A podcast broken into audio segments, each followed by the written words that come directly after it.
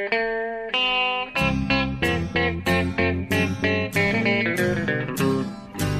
out there, we're on the air. It's hockey night tonight. Tension grows, the whistle blows, and the puck goes down the ice. The goalie jumps and the players bump, and the fans all go insane. Someone roars, Bobby scores at the good old hockey game. Oh, the good old hockey game is the best game you can name. Hallå, hallå, hallå, hallå, hallå, hallå, hallå där, hallå, hallå där, hallå. Hallå, hallå! Välkomna till NHL-podcasten med Jonathan Broccolipajen Ekeliv eh, som vi hörde hallå sig genom det här introt för 306 gången. Eh, jag vet inte om du gjorde det allra första gången, men, men eh, förmodligen. Ja, det skulle vara kul att, att lyssna tillbaka på de första avsnitten. För jag tror att jag hade lite olika hälsningsfraser då. Men att det liksom landade i hallå, hallå, hallå till slut eh, omedvetet. Ja, nu, nu är det i alla fall eh, hallå för sista gången eh, den här säsongen kan man väl kanske säga. Det, det har ju minst sagt varit en underlig säsong och eh, vi vet inte hur det ser ut riktigt framöver. Men, men, men vi kan väl säga officiellt är det här sista som avhandlar säsongen 2019-2020 i alla fall. Ja, precis. Vi knyter ihop säcken idag med att gå igenom den västra konferensen. Förra veckan var det ju östra. Eh, men det här är som sagt sista avsnittet som vi planerar. Så här. Vi har kört i princip en gång i veckan nu. Ja, sen september förra året. Ja, vi har hållit på långt över ett år. Ja, men eh, nej, nu blir det lite mer oregelbundet. Jag tror inte att liksom, vi väntar till nästa säsong början, utan vi kommer inte kunna hålla oss, utan vi kommer ju dyka upp igen med något avsnitt pö om pö. Ja, Men vi- det här blir sista regelbundet. Vi, vi hittar på något eh, udda att prata om. Exakt, och det kommer ju liksom när det väl kommer news om nästa säsong, jag menar, då kommer vi spela in. Så, Ja. att, eh, så är det. Så är det. Och hur, hur står det till med Mr Broccoli då? Ja, det har inte blivit så mycket broccoli på slutet. Jag gjorde en, eh, precis gjort en korvstroganoff. Jaha. Äter du mycket sånt i USA? Nej, tyvärr. Det är en rätt jag saknar. Ja, jag skulle- falukorv, det är ju dina trakter. Ja, jag, jag, i falukorv saknar jag ständigt. Det är bland det första jag eh, trycker i mig när jag kommer till Sverige. Alltså, ja. Jag undrar om din, min eh, korvstroganoff jag gjorde precis kanske är lite för fancy, lite oklädsamt fancy. Eh, jag slängde i lite dijonsenap. Jaha. Ja, jag, jag, varför, varför skulle det vara för fancy för mig? Nej, jag, nej, jag vet inte, men jag tänker att du vill ha liksom en traditionell falu, inte massa skit i liksom. Jo, jo, jo. eh? Stroganoff är också gott, men först och främst så, så ska det vara knaperstekt nästan. Så okay. Vid, vidbränd falukorv. Vidbränd, okej. ja. Nej, men det kan jag köpa faktiskt. Jag gillar också när den är, det ska vara stekyta på den. Ja, ja, nu vart det off topic så det inte duga direkt. Ja, det kanske blir lite mer off topic, för jag tänkte fråga vad du har haft för dig de senaste dagarna, men det vet jag ju. Det har varit mycket valbevakning. Det är ju i första hand det du, du sysslar med i nuläget. Ja, det har varit mycket med valet nu. Ja. Eh, och det är det fortfarande eftersom det inte är avgjort. Och eh, man kan ju säga det att det, eh, skulle det mot förmodan komma ett resultat här medan vi sitter och spelar in, då, måste, då kan det bli så att jag måste avbryta för att nyheterna ringer. Precis, då ska du vara med i sändning. Ja, men det verkar inte så. Eh, det, det, det, det rör sig framåt millimeter för millimeter i de delstater där det fortfarande räknas röster. Ja. Men eh, nu ska vi inte prata mer om det. Det har jag pratat om så det räcker. Senaste Ja, dagarna. du kanske är trött på att prata om det on record. Så. Jag kanske är lika trött som Tony DeAngelo i New York Rangers, backen, som ju är hängiven Trump-supporter. Han Ja. la, la plötsligt ner sitt Twitterkonto häromdagen. Så eh, infekterat var det. Ja, exakt. Man visste att han var Trump-supporter, men att det var så här extremt eh, som han har visat på Twitter fram till att han la ner det. Nej, där snackar vi Trump-supporter. Oj. Ja, jag undrar om, det, om Rangers var inblandade och bad honom lägga ner. Eh, För det var ju krig med, med fansen. Ja, alltså tidigare har han ju sagt att han inte ska twittra om politik och sen så blev det val nu och han kunde inte hålla sig. Det blev ju, det bara smattrade med inlägg. Ja, så, eh, så är det. Men, men eh, nu ska vi bara prata hockey ett tag och det ska bli skönt. Fokusera. Ja, ja precis. Lite mindre polariserat eh, mellan oss tror jag. ja, Även om det ibland, vet du. Vi, vi kanske bränner till där när vi kommer till Calgary, som det brukar göra. Eller vad som helst. Vi får se. Ja, ja. Ja vem ska, men vi, vi eh, kör helt enkelt samma upplägg som eh, förra gången. Eh, då när vi gick igenom östlagen och hur, de har skött sig här under off-season. Och nu tar vi västlagen och kör i bokstavsordning även nu. Ja, det är ingen skräll. Nej, och då börjar vi vår resa den här gången i södra Kalifornien, söder om Los Angeles, i Orange County, i Anaheim. Just det, och innan vi går vidare måste jag bara säga, skulle vi köra flyg, flygplatsen den här gången? Att vi låtsas att vi flyger runt eller blir det bil? Nej, det blir bil. Det blir bil. Det blir bil, okay. Ja, du gillar ju mer bil än flyg, även ja. om du har flugit väldigt mycket också. Ja. ja. Nej, men Anaheim, som sagt, eh, deras off-season. Ja. ja, deras season som helhet, det, den, det vart väl aldrig uttalat från början, men de befinner sig ju i en... Eh, rebuild kan man säga. Ja, alltså både och skulle jag vilja säga. För visst, det är inte, det är inte det här äh, Anaheim-laget som var i konferensfinal för, det var väl 2017. Och som ja. ständigt var ett topplag under stor del av det här tiotalet. Men eh, nu är de ju ett bottenlag och ja, fick ju inte vara med i bubblan här utan är ju, de är ju inte bra. Men samtidigt så, den här off-seasonen som de haft nu visar ändå lite på att de vill ju inte liksom bottom out totalt och trada bort Fowler, trada bort eh, liksom Lindholm, eh, Rakell. Nej, nej. Eh, den, den kärnan, liksom, eller Getzleff är ju fortfarande kvar. Utan de har ju snarare adderat till, exempel Shattenkirk på ett treårskontrakt. Ja, ja, ja, fel kanske då att säga rebuild, men, men de, det känns som att de tvingas in i det i alla fall. Mm. Det, det är sista versen för Getzlav-generationen. Ja, den, precis. Den generationen, han är väl nästan ensam kvar där för att eh, den, liksom, den generationen, den åldersgruppen, det var ju de som fortfarande ledde laget när de gick till konferensfinal där 2017 med Perry och Kessler dessutom. Men de är ju helt borta nu. Getzler håller fortfarande en hyfsad kvalitet, men han är ju ensam kvar därifrån. Och jag skulle vilja säga så här, som gjort att Anaheim inte har gått in i en riktig rebuild. Det är för att man trodde ändå att trots att Kessler försvann, trots att Perry köptes ut, så hoppades man på att steget ner till nästa generation att de skulle liksom ta över, att det inte skulle bli så dramatiskt. Man tänkte att Rakell, han var ju en 30-målsskytt, han kan väl fortsätta utvecklas. Silverberg är bra, bra, liksom, bra backar i Lindholm, Fowler, Manson och sådär. Gibson i målet. Eh, man tyckte man hade ganska gott ställt på alla, i alla tre lagdelar. Men alla de här spelarna jag nämnde får man ändå säga har underpresterat lite och inte tagit det kliv man trodde. Alltså till exempel Raquel får vi ändå vara ärliga och säga att han har ju stagnerat nästan gått bakåt lite grann. Han har inte varit uppe på 30 mål sedan dess. Samma sak med backarna har kanske inte riktigt blivit de elitbackar man kanske trodde att de kunde bli. Eh, och sen Nej. så generationen bakom dem, de här som har kommit upp med Dallas Eakins, alltså AHL-tränaren som gjorde så bra där med Troy Terry, med Sam Steele och den generationen, den nya generationen, har ju liksom inte riktigt etablerat sig än. Så att, eh, det, jag, jag, känner att det är lite grann som Detroit efter att, ja, det, det går inte riktigt att jämföra för det var en sån otrolig generation med Lidström och Zetterberg och Datsjuk och så vidare. Och så hoppades man att Nyqvist, Tatar, eh, de gubbarna, De Kaiser, att de skulle liksom göra den övergången någorlunda okej, okay, men nej, nu är Detroit vad de är liksom. Ja. Du behöver inte prata så fort, boff boff. Boff boff. Ja, jag hamnade direkt i liksom... Ja, det var. In season mode. Ja. ja. jag har gått upp för inte så länge sedan och blir alldeles uh, yr här. Och ja. ja. Jag tar ett glas vatten nu så får du ta över. Ja, jag tar över och tar över. Eh, jag, ty jag, tycker de känns... Eh, eh, det är något som känns lite felbalanserat här. Och som du säger, Chattenkirk är ju ett bra... Det är en bra eh, signing. Mm. Det, det, såg vi ju. Han fick ju på ny, på nytt födelse i, i, i ditt Tampa. Ja. Eh, men i övrigt, framförallt på backsidan känns det lite eh, tunt. Ja, nej, det är ju ingen helgjuten trupp och det känns ju som att det kan bli svårt att gå till slutspel med det här laget, vilket Bob Murray, general manager där, förväntar sig. Ja, det gör han väl alltid. Han gör väl alltid det. Han är ju verkligen ingen tank general manager, utan han, han fortsätter ju att lita på den här kärnan som jag har pratat om och hoppas att Getzlaff har lite kvar i tanken och sådär.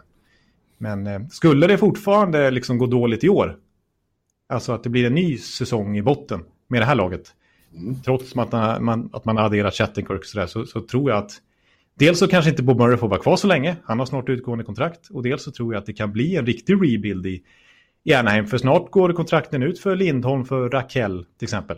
Ja. Manson.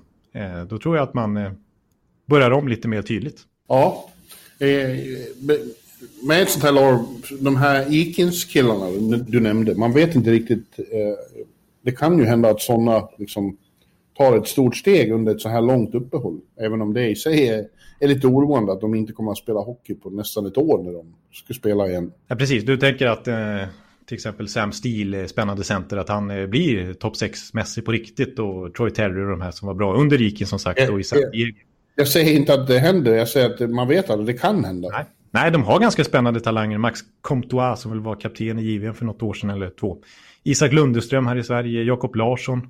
Mm. Eh, det finns, och de har draftat väldigt bra här eh, med sina höga draftval sista året. De tog ju Jamie Drysdale som jag tror blir en bra back för dem på sikt, som de tog här nu i oktober.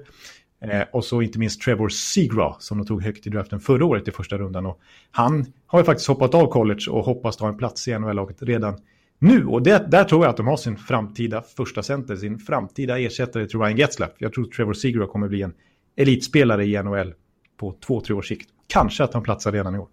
Ja. Ja, men eh, lite, lite svårbedömda. De är lite i limbo, Anaheim Ducks.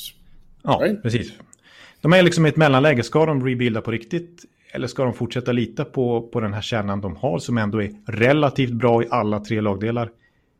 Eller ska de gasa ännu mer och försöka ta in liksom, liksom satsa ännu aggressivare än bara Chatnikirk och säga, jag vet inte, ruska om på något sätt. Nej, det är svårt att säga, men visst har de chansen att gå till slutspel med det här laget, det tycker jag. Ja, det, det, det, det tror jag blir svårt. Ja. Ja, då, då vill det till att, att eh, Raquel till exempel kliver upp över 30 mål igen och att Stil till exempel blir den andra center på riktigt. Och sådär. Det, det är mycket om. Ja. ja, men du, nu tar vi och eh, gör vår första resa. Mm. Hur säger de i eh, Var är vi på väg? ja, precis. Nu är det På spåret, fast eh, på vägen. Ja. På vägen heter det här. Ja, 10 poäng. Eh, eh, ja, jag kommer inte på något. Det ligger i öknen. Det, var, det är inte 10 poäng. Nej, men vi... Arizona, jag drar. Ja, vi kör... Eh, det är en ganska kort resa då. Från, upp på Interstate 10. Den klassiska som går från Santa Monica i Kalifornien till Jacksonville i Florida. Tvärs över kontinenten. Men så långt inte vi åka. Vi åker bara som sagt till Phoenix. Det tar ungefär 4-5 timmar. Eh, och eh, där har vi då Arizona Coyotes. Ja. Och där eh, pågår ju sedan en tid en riktig shitshow. Ja, det får man och verkligen det, säga. Och, och, det bara fortsätter ju och ställs till och med skandaler där. Eh, vi kan gå igenom från början. Det var eh, Shaika, den unge generation, eh, hamnade i konflikt med, med, med, med klubben, med ledningen, nya ägarna. Precis, och, bara några eh, dagar inför bubblan dessutom. Där, så att, mm. Ja, och, och försvinner helt enkelt. Och strax därefter så visar det sig att de har fuskat med, med scoutingreglerna och blir av med en massa eh, otroligt viktiga draftval. Precis, första runda val och andra runda val. Mm. Ja, vad har vi mer? Eh, de eh, tappar väldigt mycket viktiga spelare med Taylor Hall i förgrunden. Precis, de, precis, då kan man ju i praktiken säga att de tappade ytterligare tre talanger bortsett draftvalen i och med att de offrade tre talanger för att få in eh, Taylor Hall plus ett, ett första rundaval i den traden också. Så att de har blivit av med väldigt mycket framtid. Ja. Eh, och sen då efter det så, så var det ju rykten om att Oliver Ekman Larsson skulle tradas. Ja. Kaptenen det blir inget med det. Han eh, har ju en no movement-klausul och säger att han bara är intresserad av Boston och Vancouver i så fall. Och de kommer inte upp med tillräckligt bra bud för att Arizona ska nappa på det. Men Arizona var alltså villiga att, att trada Oliver Ekman Larsson av ekonomiska skäl. Precis. Hans kontrakt är tungt och hans, det mesta liksom, ren, rena dollarer som, som delas ut i det kontraktet är de här kommande åren som är väldigt tuffa för hela, hela världen naturligtvis och många NHL-klubbar i, i pandemitider. Och Arizona har ju drabbats väldigt hårt. Nya ägaren där Murello som ju vill spara mm. pengar. Men sen eh, när de väl genomförde draften då och, och använde sitt, först, sitt bästa val, vad var det, 150 någonting? Ja, det var långt ner i draften, men det var i alla fall första för Arizona. Ja, då tar de Mitchell Miller från eh, Ohio och North Dakota och så blir det skandal kring det också för det visar sig att han har en dom sen tidigare för att ha mobbat en, en eh, funktionshindrad svart lagkamrat i, under flera år. Det är fruktansvärda saker som har hänt. Eh, och de försöker först försvara det här valet, eh, de har varit medvetna om det som har hänt och, och slingrar sig om att han måste få en chans till. Sen när kritiken blir tillräckligt hård, då släpper de honom plötsligt och säger att det går inte. Precis, de avsäger sig draftvalet som de har tagit tre, fyra veckor tidigare. De skulle aldrig ha tagit honom överhuvudtaget såklart. Nej. Och Ja, det, det, det kändes som så, bara så signifikativt för var Arizona befinner sig. Och det är tråkigt att se det, för det kändes som de verkligen var på väg åt rätt håll. Och nu har hamnat i, i, i verkligen purgatory igen. Ja, för det är precis som du säger. Förra, ja, vid den här tiden i fjol så var det väldigt positiva tongångar i Arizona. De började säsongen väldigt bra och Kemper såg ut som Vesna Trophy-vinnare i princip. De ledde väl Pacific Division i första månaderna. Och eh, Alex Mirello hade kommit in som ny ägare, äntligen fått en ny ägare och det pratades om att de skulle bygga en ny arena centralt till slut i Phoenix. Men eh, nej, det blir inget mer nu. Nu har ju Mirello tappat mängder med pengar och eh, ja, hela situationen i Arizona är ju kaosartad. Så nej, det, känns, det känns som en shitshow som du säger. Det känns nästan som Ottawa. Värre än Ottawa, eller på att säga. Ja, ja lite så är det nu. Eh, och eh, ah, så, så se, alltså de, fan, de, som sagt, de slog ut Nashville i slutspelet. De gjorde ju faktiskt det i bubblan, trots alla skriverier. Ja, och då kändes det fortfarande positivt att det finns, att det finns så mycket begåvning i laget. Men nu känns det att det har hänt så mycket negativt som man har svår, väldigt svårt att tro på de här. De lämnar ju bubblan med avsmak, eller på att säga. För de torskade med 7-1, två matcher i rad mot Colorado. Ja. Och åkte ut med dunder och brak. Ja, då var de trötta. Det såg man. Ja. Ja, precis. Så, jag vet inte, Rick Tockett har ju varit hyllad coach. Gjort det, gjort det bra har man sagt. Och visst, de har ju verkligen täppt till defensivet något enormt. Väldigt svårt att göra mål på målvaktsparet med Kemper Ranta har ju verkligen stängt igen butiken. Men, eh, men de har ju så otroligt svårt att göra mål. Alltså, de tar in Taylor Hall, det blir ingen succé. De tar dit Phil Kessel och hans produktion droppar ju något enormt. Eh, Dirk Stepan som tidigare i karriären var en garanti. Han gjorde alltid mellan 50 och 55 poäng, typ sju år i rad. Mm. Och så kom han till Arizona och nu är han nere så på 28 poäng.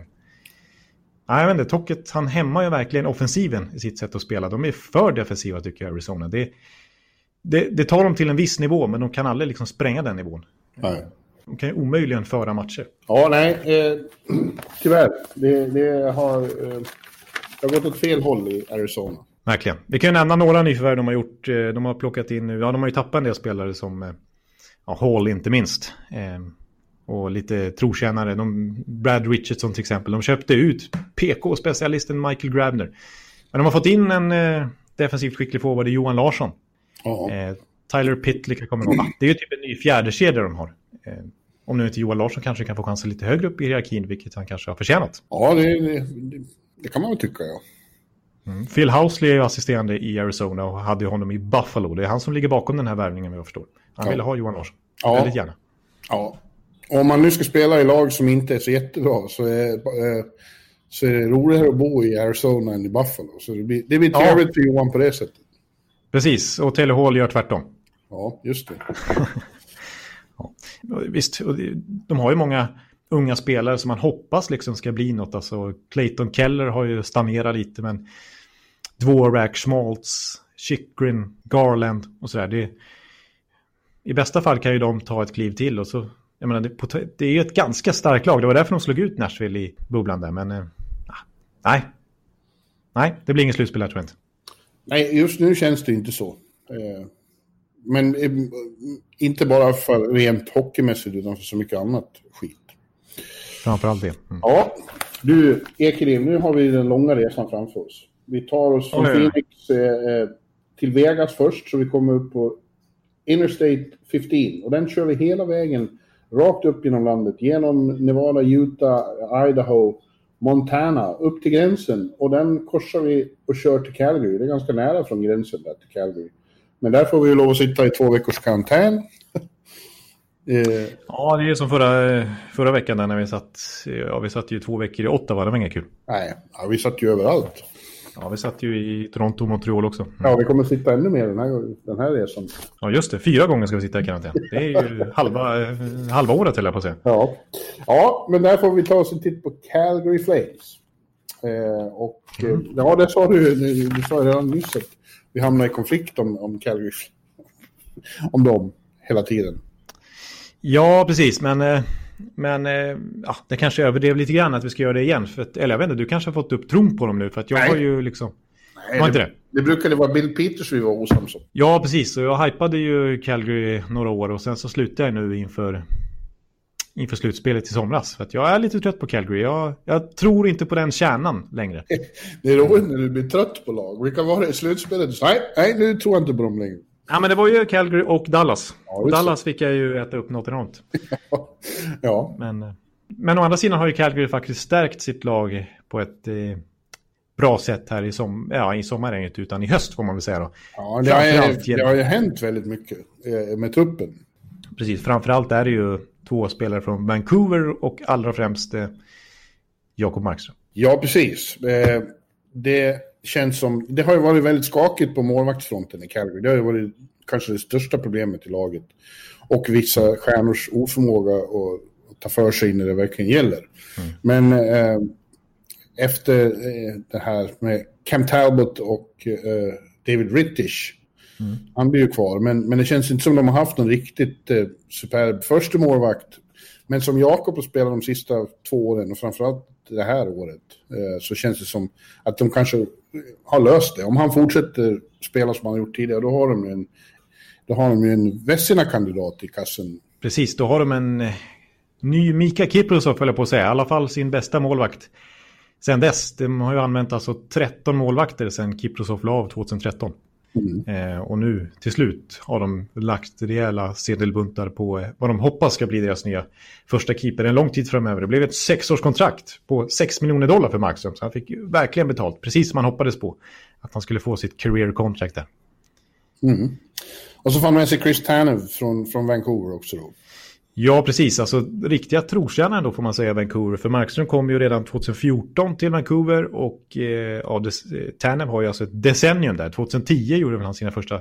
Ja, han var ju med faktiskt i truppen som gick till final 2011 till och med. Ja, precis. Så det är ju... Känns lite märkligt att de ska spela i en kanadensisk divisionsrival. Ja, verkligen. En riktig rival. Kanske deras värsta rival innan Seattle kom in i ligan. Ja, ja absolut. Jag tror det. Det är, det är värre med Calgary än med... Eh Edmonton. Ja, det skulle... Ganska, li ganska lika, men, men det har varit större eh, slag mot Calgary känns det som. Precis, och de har mötts i slutspel för två, tre, fyra år sedan det var. Också. Så att, eh, ja, men eh, sen får vi nämna en annan grej då apropå att Markström kommer och det är att Calgary är absolut ett av de stora svensklagen numera. Verkligen. Jocke Nordström kommer ju också då, som jag har hypat lite, tycker jag, som, som en av de bättre grindersarna vi har. Ja, men perfekt så här billig fjärde kedjespelare. För man vet precis vad man får. Man får ju inte mycket poäng, men man kan ju få något poäng i alla fall. Han spelar ju rätt jämnt. Han kan, han kan ju gå in och, och liksom möta motståndarens bästa spelare och, och, stänga ner lite grann i alla fall. Och framförallt är han ju otroligt duktig i boxplay. Ja. Men det är Markan, eh, Elias, eh, Rasmus Andersson, Micke Backlund, Kylington. Ja, han är eh, restricted för agent när vi spelar in det här, men jag tror att han kritar på. Ja. Så det, ja, de har verkligen blivit svenska. På så sätt kommer Markström att känna igen sig. För det var ju mycket svenskar i Vancouver också. Precis, ja just det, exakt. Så han kan ju verkligen prata svenska i Calgary. Och han kan prata med sin gode jävla kompis Elias Lindholm också. Ja, precis. De hänger tydligen på så tränar mycket ihop på somrarna. Så det blir nog bra på det sättet.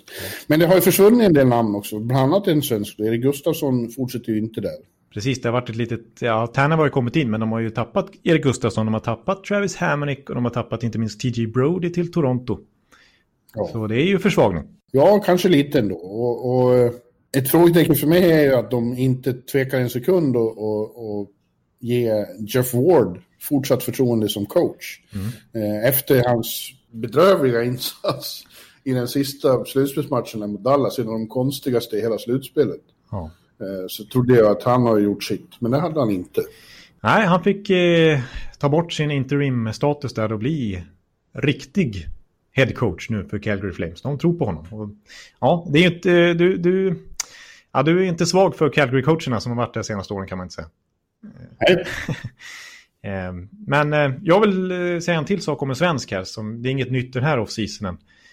Men hans nya kontrakt börjar väl visserligen gälla den här säsongen. Och det är Rasmus Andersson då, som skrev på en ganska kraftig förlängning. Var det sex års kontrakt för 4,5 miljoner dollar i januari tror jag. Och det var en liten mm. skräll då. Eh, mm. Men han får ju ännu större ansvar nu när alla de här Brody och Hamrick och gänget har försvunnit. Eh, jag tror ja. att eh, Andersson blir första back till höger. Och snart kanske han blir första back i laget. För jag menar, Giordano han är väl 37-38 år nu. Mm. Så att Andersson tror jag, det var därför jag hade med honom faktiskt när vi i våras tog ut våra trupper. Redan då tog vi ut en OS-trupp till Sverige 2022, om det nu blir ett OS då.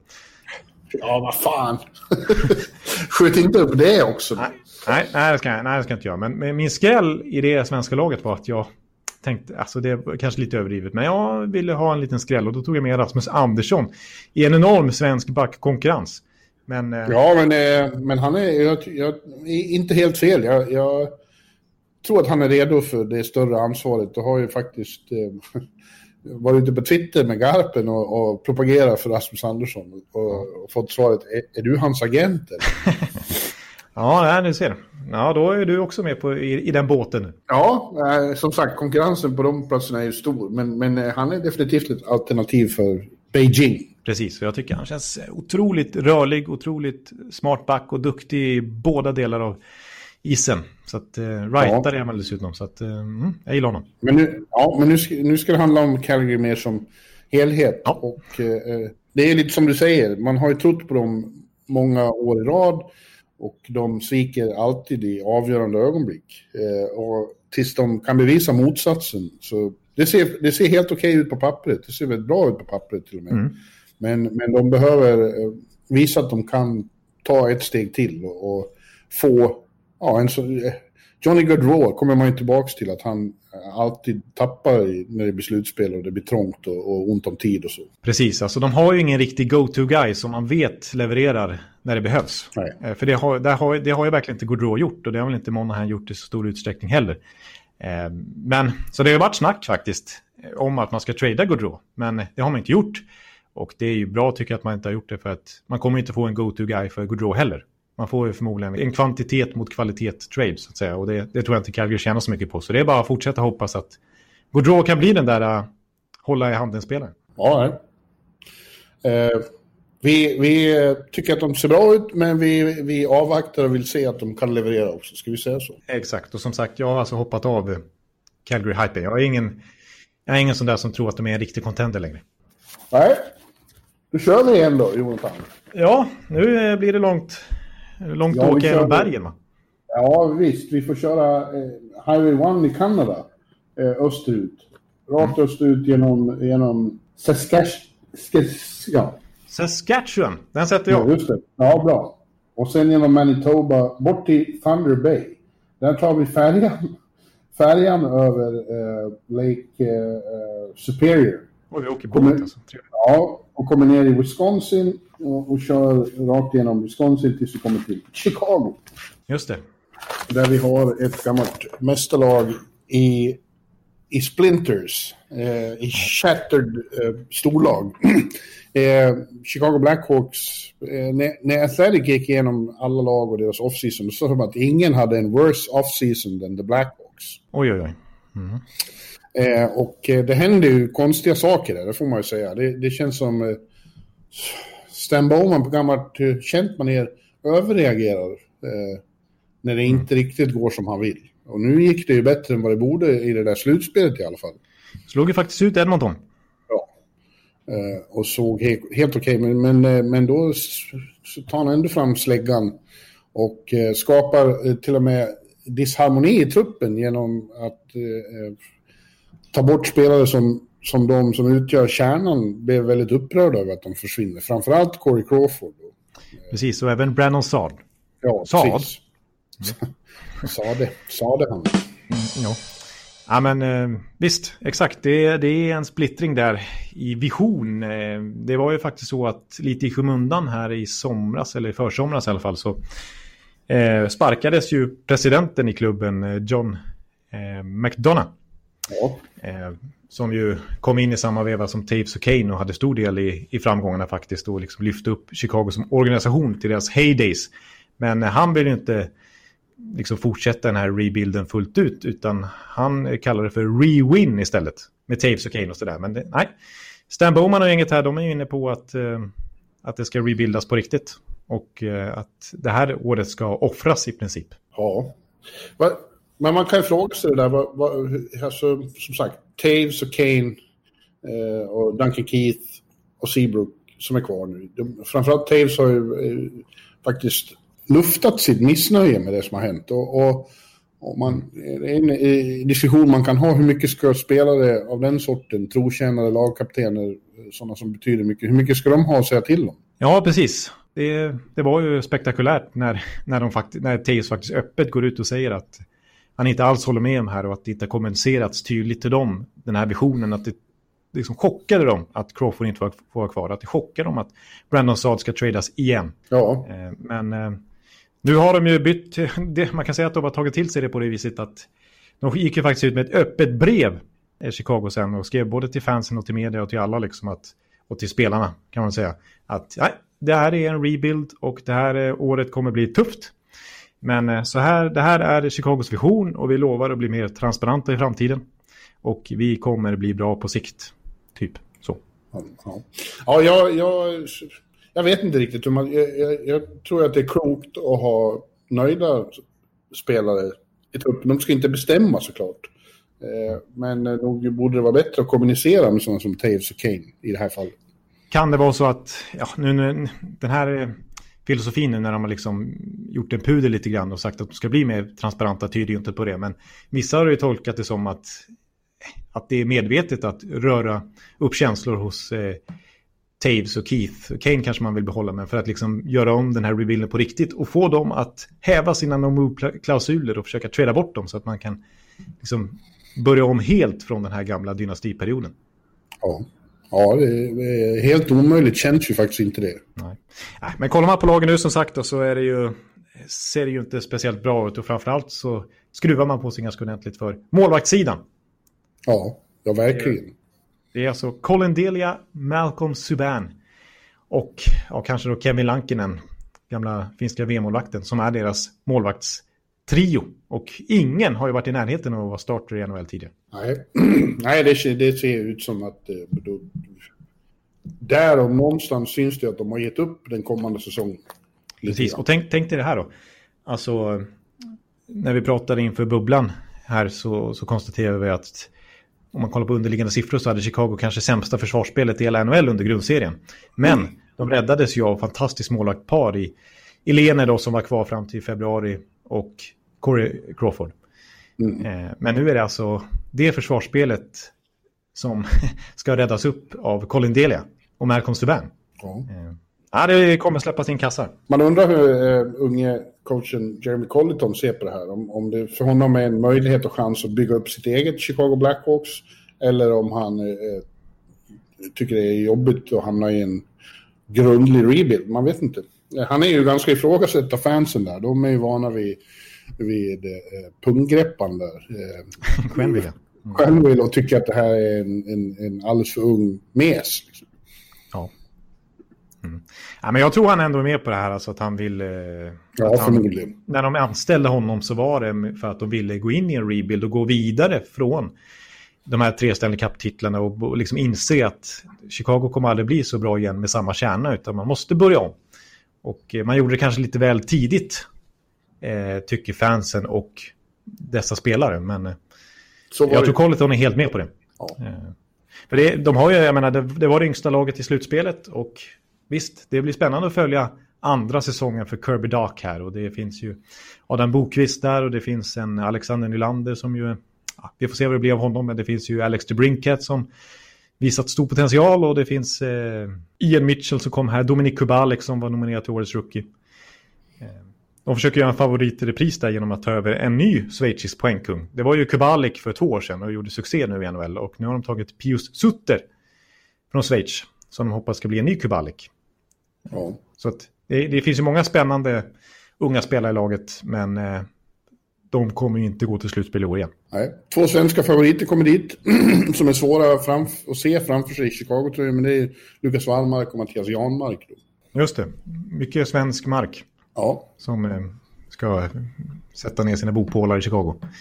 Eh, Wallmark, konstig session i Florida efter traden från Carolina ja, där, men får väl en nystart nu i, i Chicago och jag tror fortfarande att han kan få en fin NHL-karriär. Mm. Men vi, vi kan slå fast att Chicago är inte eh, i närheten av att vara någon contender på ett bra tag. Nej, precis. Det känns som att eh, det är inte ens, de försöker inte ens nu längre, utan tvärtom. Och det har spekulerats lite grann också att de utnyttjar den här coronasituationen, att det inte kommer att vara någon publik på läktarna förmodligen och sådär, genom att ta ett, ett riktigt sånt eh, tankår. Att det kanske är läge helt enkelt att göra den här rebuilden fullt ut nu. Ja, ja men du, då åker vi vidare då. Ja. Mot eh, en desto större contender eh, kommande året och no säkert något år till. Ja, som ni hör här så låter det nästan som att Bjurman står fem meter från micken. Det gör han inte. Jag vet inte riktigt varför Bjurrets ljud försvagas ibland, men ja, försökt rätta till lite grann i redigeringen, inte blivit superbra. Vi får kolla upp det här till kommande avsnitt. Hoppas ni har lite överseende med det i alla fall. Så vi kör Interstate 80 rakt västerut från Chicago genom majsfälten i, i Iowa och Nebraska och kommer till slut ner till Klippigabergens fot i Denver. Där vi har Colorado Avalanche. Ja, precis. Där snackar vi contender. Ja, det gör vi verkligen. Eh, de, där står fönstret just nu vidöppet. De ska vinna. Precis, exakt. Eh, men jag tror, ja visst de, de ska vinna nu, men samtidigt tror jag att de har en femårsperiod framför sig minst. Här, ja, ja, jag menar det inte just att de ska i år. De befinner sig där Tampa befunnit sig ett par år och kommer att göra ett tag. Precis, de är precis i inledningen av, av sin absoluta prime här. Ja. Eh, och jag tycker Joe Sakic har agerat väldigt bra igen. Alltså jag börjar få lite så här, Steve Eisenman-vibbar för honom. Precis. Att jag tycker han är en general manager som nästan gör allting rätt. Och det sa jag inte när de gjorde en historiskt dålig säsong 2017 där, när de var Detroit-dåliga. Men eh, sen dess har de ju verkligen gasat uppåt och jag måste, måste ge cred nu i efterhand till Sakic för att han behöll coachen där trots usel start. Eh, och liksom trott på det, på det långsiktigt och det är verkligen gett frukt. Ja, Jared Bednar ja. Precis. Ja, just det. Ja, och, och det, det, ser ut som bra ingrepp nu också. De, de är ledsna där också att tappa Sadorov, men, men eh, rent hockeymässigt är det ingen jätteförlust när man har dem de har. Ja, men de tradar ju bort honom mot Brandon Saad just. Eh, ja. och eh, jag tycker ju Saad är en bättre spelare. De är i olika positioner. De får in en, en forward jämfört med en back. Men backsidan är ju fantastiskt bra för de har ju uppgraderat från Sadorov till Devon Taves då. Som de fick ja, precis. från Islanders i en trade. Ja, det är ett av de bättre, bättre namnen som någon har tradat till sig. Precis, mot två andra runda val. Det har de absolut råd att offra. Taves är ju bättre än Sadorov, det är bara att konstatera. Jag tycker Taves är en väldigt eh, bra som andra backparskille. Oh. Eh, tycker det är smart liksom. Det är, de behövde inte gå efter en Pietro Angelo. Jag tyckte inte heller att de behövde gå efter en Taylor Hall som det snackades om. Även om de hade löneutrymme. Eh, för att Taves passar perfekt i den rollen. De har redan en fantastisk PP-back i Cale McCarr. De har Sam Girardi. Eh, Girardi. Jag säger alltid Girardi. Det är ju en helt annan spelare som inte är alls lika rörlig som Sam Girard. Eh, Ja, men backsidan är bra. De har, de har ju Bowen Byron på gång och så vidare. Ja, jag skulle just säga det. Om han också tar ett steg till och kommer upp i sin fulla potential, då har de ju ett fruktansvärt artilleri av unga superbackar. Exakt, det är helt otroligt. De har till och med en till i Connor Timmins som också är hypad. Så det är ju snack om att det har byggt upp en fantastisk backsida, eh, måste man säga, för Joe Sakic. Och så Brennan Saad, jag tycker han är Saad. Jag tycker han passar väldigt bra i, i, i Colorado också för att han, de har ju redan ett fantastiskt första PP. De behöver inte få in en till pjäs till sitt PP. Eh, däremot ytterligare spetsa till sin middle six, sin bredd. Liksom. Eh, för Brandon Saad, han är ju ingen PP-spelare. Han gjorde 21 mål förra säsongen, vilken bra siffra, men bara ett i powerplay. Så han är ju perfekt för en, och van vid att spela i en andra eller tredje kedja och, och bidra på det viset. Ja. Eh, så jag tror han kommer passa in perfekt i Colorados hierarki. Ja, och sen alltså framåt, de har ju flera kedjor som är riktigt svinbra, men den första då med, med, med Landeskog, McKinnon, Rantanen har vi ju sett, det är en elit. De tävlar ju med Boston där, de bästa första kedjan och ja. Eh, Tampa. Ja, ja så är det. Och sen Burra, Burra och eh, Kadri och nu Saad och ah, det kryllar ju av rätt sorts spelare här. Precis, och, och apropå Sakic göra bra trader så Burakovsky var ju en enorm succé. Få han relativt billigt från Washington där han aldrig riktigt hittade en roll och så i, exploderar han ju faktiskt i, i Colorado den här säsongen. Gör ju över 50 poäng i en förkortad säsong i en andra kedjeroll. Jag säger redan nu, det blir Colorado och Washington i final. Oj, Washington i final. Mm. Det blir Henke Lundqvist ja. Ja, han ska spela final. Ja. ja, men absolut. Jag tycker att Colorado är nog the team to beat i hela NHL skulle jag säga. Jag, jag säger att de har det bästa laget på pappret eh, inför ja. kommande säsong. Ja, det har de. Mm. Ja, inte mycket mer att säga om det än att eh, sätta sig i bilen igen mm. eh, och köra. Eh, sett till den här eh, resan vi är ute på ganska kort eh, resa, men ändå 10-12 timmar någonting. Rakt söderut och lite österut och så kommer vi till vårt gamla ställe Dallas. Ja, just det, till finallaget där. Eh... Ja, och laget som slog ut Colorado. Just det, så var det faktiskt. Jo. Ja, och det är ett annat... Eh, där har inte hänt särskilt mycket. Det är Jan Marco Perry som har försvunnit och, och eh, det enda som har kommit in är Mark Pysick. Ja, det, jag brukar säga Pysick, men det är, det är sånt där... Eh, Pysick? Pysick. Pyssel. Du håller på med lite pyssel. Ja.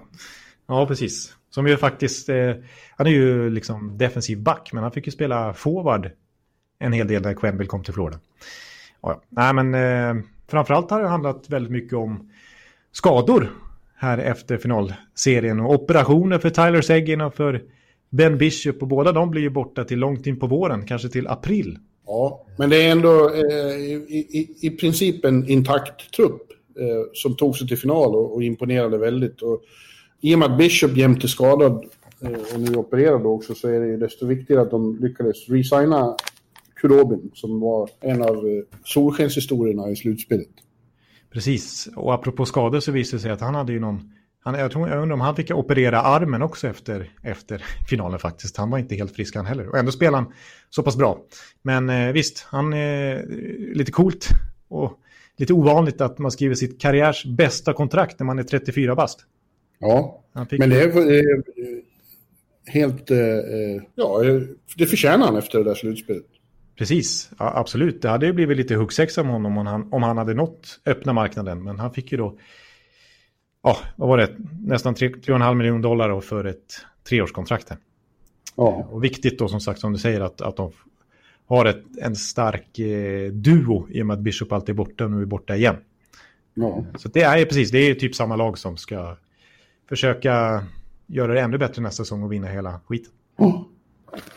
Ja, det, det, finns inte så mycket mer att säga om det än att, att de också är, de hör ju till contenderserna också nu.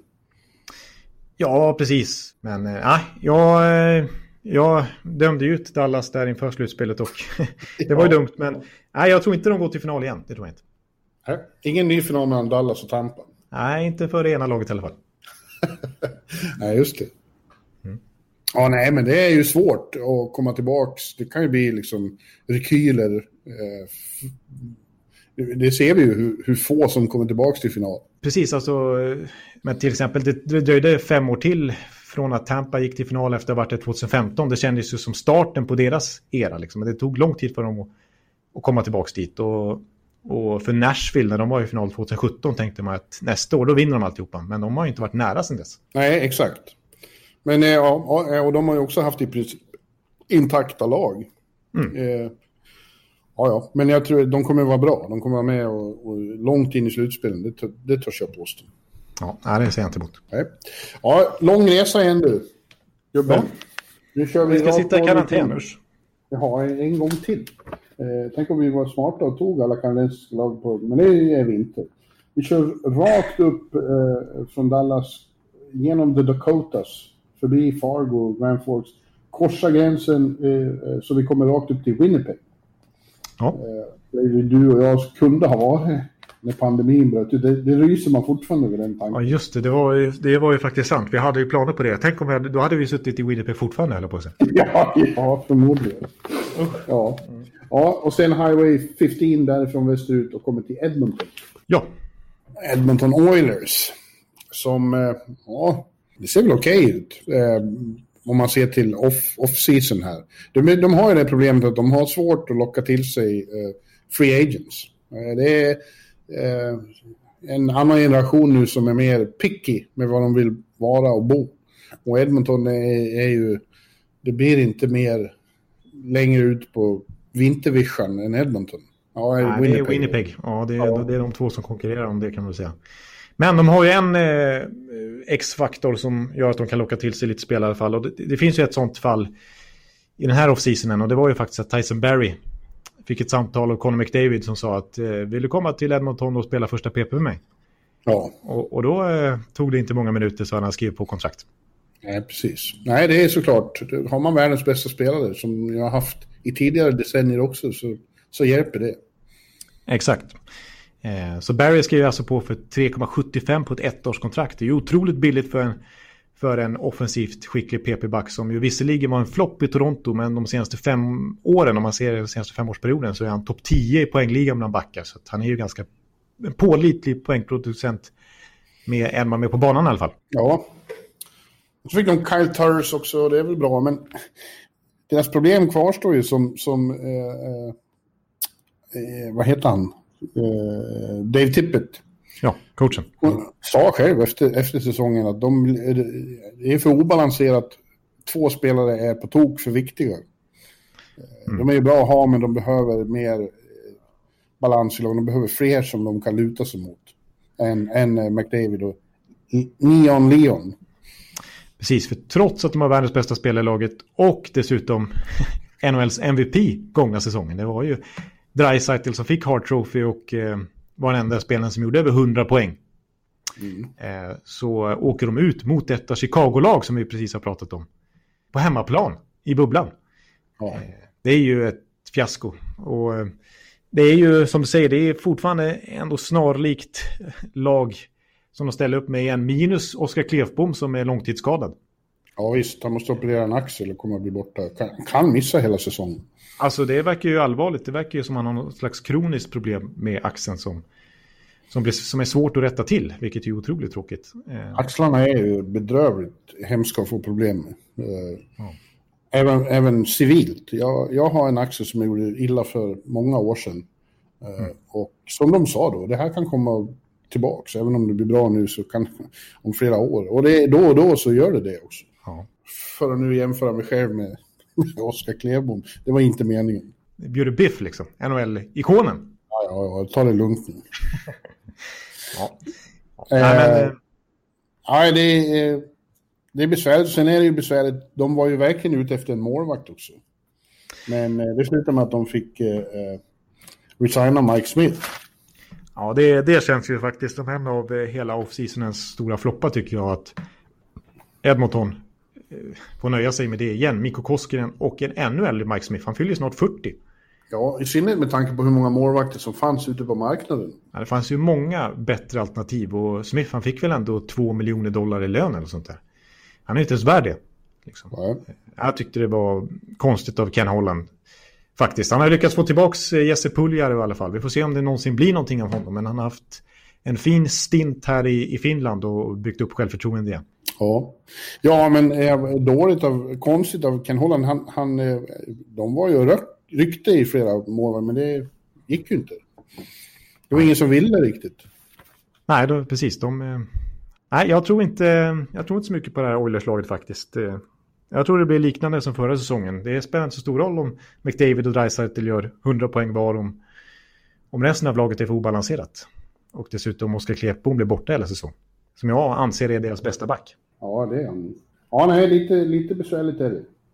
Ja. Eh, och det är, det, det är ju väldigt tråkigt att, att så mycket av McDavids, framförallt och Prime, liksom försvinner i det här. Att de har fastnat mitt i steget. Mm. Men det är otroligt. Han är alltså 23 bast fortfarande. Han är, han är, han är inte mer än 23 bast. Nej, det är, det är, det är anmärkningsvärt förstås. Ja. Men eh, nu är jag inne på att vi ska hoppa bilen igen och köra mot värmen.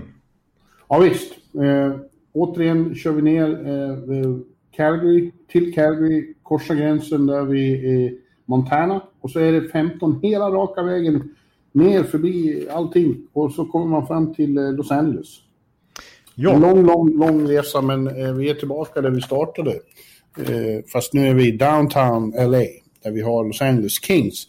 Och, och jag vet inte varför det känns just med dem men det, eh, känns så otroligt länge sedan man såg dem spela hockey. Och det är det ju också. Ja, exakt. Ja, det är ju egentligen lika länge sedan som, som med till exempel Anaheim. Men... Ja, men det känns ändå mer... Av någon anledning så, så känns det som de, de har varit borta längst.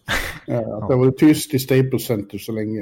Eh, för de var ju långt, långt ifrån slutspel och det kommer de att vara ytterligare ett tag. De har ju inget riktigt sånt slutspelslag nu, men de har ju en ljus framtid ändå. Det är så mycket jag har förstått att det finns väldigt mycket ung talang på väg upp. Precis, de har kanske NHLs bredaste, om inte annat, eh, prospect pool.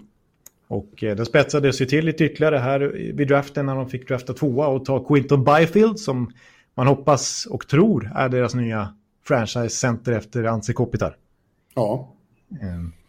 Och sen finns det mycket svenska prospects där som är spännande i Samuel Fagemo, Carl Grundström eh, och så nu dessutom Lias Andersson. Och Björn Fot va? Och Björn Fot ja, som ju kommer vara ordinarie kommande säsong. Ja. Eh, och så har de Adrian ja. Kempe som inte är lastgammal heller. Född 96 är han väl. Precis. Ja, nej, det, det ser väl eh, intressant ut på sikt, men det, det kommer att ta ett tag känns det som innan det, innan det är dags att, att skörda frukterna. Precis, alltså det är så pass bra namn så jag vet inte om det blir för nördigt, men det går ju att droppa andra talanger de har på gång i Alex Turcott som de tog fyra i draften förra året och så Artur Kalliev som har öst in mål i OHL och Rasmus Kuppare, finländaren och så Gabriel Lardy som kom in, ja, har haft mycket skadeproblem men kom in i slutet av förra säsongen. Det känns ju länge sedan som sagt då, men de sista matcherna innan, innan breaket kom så gjorde han lite, han fick lite små genombrott där tycker jag. Eh, så det är en väldigt spännande spelare på sikt för Kings också. Ja. Ja, men eh, 2023 kanske.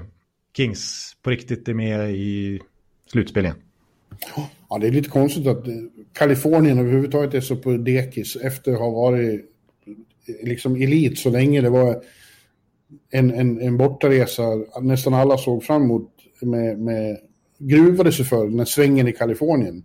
Ducks, Kings, Sharks. Eh, där var det tre raka torsk. Ja, för många ja. Men nu är det nästan tvärtom. Men, men... Ja, nu är det tre raka lätta, det är sex poäng. Ja, men det säger så mycket om cyklerna i den här ligan och hur man måste gå ner i, i nästan alltid måste gå ner i källan innan man kan se solen igen. Ja, ja precis. Men nu, nu, ehm, nu måste man säga att, att Kings har lyckats jobba bort nästan alla de här långa, jobbiga kontrakten som man belönade sina gamla hjältar med. Ja. Visst, Jonathan Quick är kvar, Jeff Carter är kvar, Drew Dowdy och Kopitar är kvar och fortfarande bra. Liksom, de, så de har man inte ens försökt bli av med naturligtvis. Men... Ja. Du, kan du sjunga lite om LA nu? För jag ska gå och hämta kaffe. Ja. Alltså okej, okay. det är dags för, för kaffebreaket ja. Ja, sjung Frank Sinatras LA is my lady. Ja, det, det, det, vet, det, det, det, går, det går inte. Nej. nej. nej, jag går och hämtar kaffe. Nej, vi får se vad det blir. Nej, ta första låt jag kommer på då. It's my life when it's now or never. I ain't gonna live forever. Ni hör eh, eldkastarna. I just wanna live like a... I just wanna live while I'm alive. Dun, dun, it's my life. Nej men fy fan. Vad är det jag hör? Ja, det, var, det var en eh, fruktansvärd eh, cover dessutom. Ja, jag, vill, jag vill inte... Vi, vi, det här det här hände inte. Det här Okej, okay, det här drar vi ett streck över. Det är nästan så att det får klippas bort. Ja, nej, det måste vara kvar. Får se om vi har några lyssnare kvar bara. Ja, precis. Okej, okay, en lång eh, bilresa igen. Upp eh, genom eh, Klippigabergen, eh, Nebraska, Iowa, hela, hela konkarongen. Tills vi kommer till, till Des Moines, då tar vi eh, norrut och tar oss till eh, St. Paul och Minneapolis. Och där har vi Minnesota Wild. Vi fick åka igenom många Trump-stater. Ja, precis. Vi hamnade i eh, Biden-stat va? Minnesota tror jag landade i Biden till slut. Ja, den, var, den vann mm. eh, Ja, Minnesota.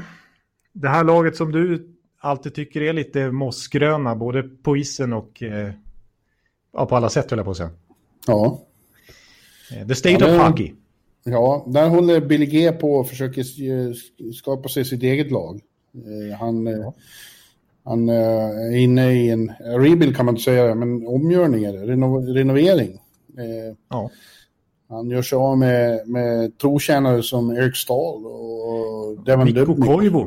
Ja, Mikko Koivu inte minst. Och som du säger, Devin Dubnik också. Ja, istället tar han in... Målvaktssidan där har ju varit problem nu med att Dubnik har varit så faktiskt klen sista åren. Ja. Eh, men det kommer Cam Talbot istället och han känns inte som... Ja, det, första målet är han ju, men inte någon av de stora första målen. Ja, det, det, det, känns ändå som att han kommer göra det ganska bra. Han kommer från en fin säsong i Calgary där han fick vara första keeper i slutspelet. Och, eh, men han är ju lite smyggammal som vi varit inne på tidigare. Han är ju 87 Smyggammal är kul. Han är ju två år äldre än till exempel Braden Holtby. Som ju känns som mer av en veteran än vad Talbot är. Eh, men, eh, ja, men har man så bra backar, man valde att skriva nytt fett kontrakt med Jonas Brodin och man har än så länge inte tradat Matt Dumba utan man har kvar sin topp fyra. Det som är Minnesota Wild trots allt. Det är ju det som gör att de ändå oftast tar sig till slutspel det är att de har så pass bra backar och då kanske man inte måste ha en riktig superkeeper utan det kanske räcker med Talbot och Alex Stalock där och som är AHLs faktiskt bästa målvakt för säsongen, Capo Kekkonen. Ja, ja, men eh, eh, det är något som inte känns som det ska i alla fall. Det, det behövs, det behövs något... Eh, eh varför, varför blir det aldrig några stjärnor i Minnesota? Ja, men det, det kommer nu. Det är det jag ska komma fram till. De har gjort... Det är liksom, man pratar ju inte om det som ett nyförvärv nu, för det hände ju i våras någon gång. Men eh, de har kanske... Ja, efter Hall och Pietrangelo och någon till där, Krug och sådär, så har de kanske mest intressanta nyförvärvet har Minnesota gjort inför kommande säsong. Och det är ju Kirill Kaprizov från KHL. Okej. Okay. Eh, skyttekung i KHL två år i rad. Över 30 mål båda säsongerna. Han var skyttekung när OAR vann OS-guld 2018. Och de har ju fått vänta länge på att det är ju faktiskt Minnesota som har draftat honom. De tog ju honom 2015 så de har fått vänta i fem år på att han ska komma över till NHL. Men eh, han var ju med i bubblan faktiskt för Minnesota för att liksom, han kunde ju inte spela naturligtvis för det var han ju inte tillåten att göra. Men eh, han ville liksom akklimatisera sig lite till, med, till Nordamerika med lagkamraterna, med engelskan, komma in i den nordamerikanska kulturen.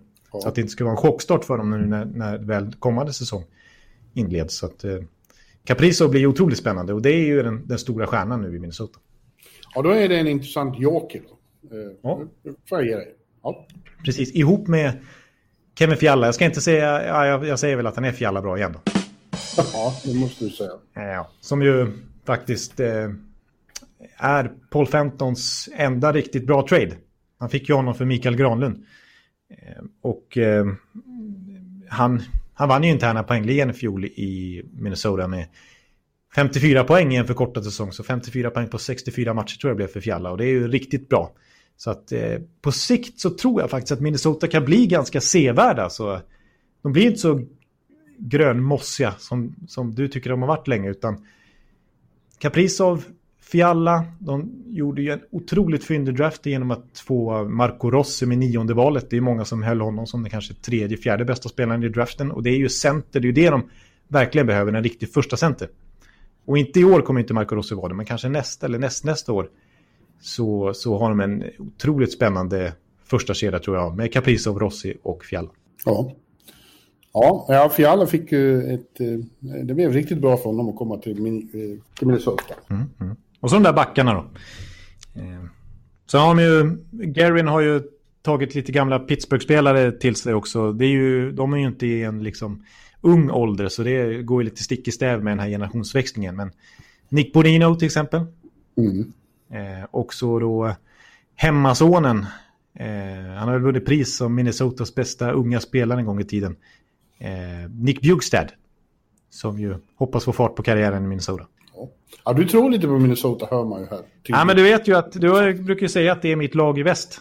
Ja, att jag alltid har ett gott öga till dem och det låter väl så nu också. Jag, jag, jag tror inte liksom absolut ingen contender, men det kan bli slutspel. Igen.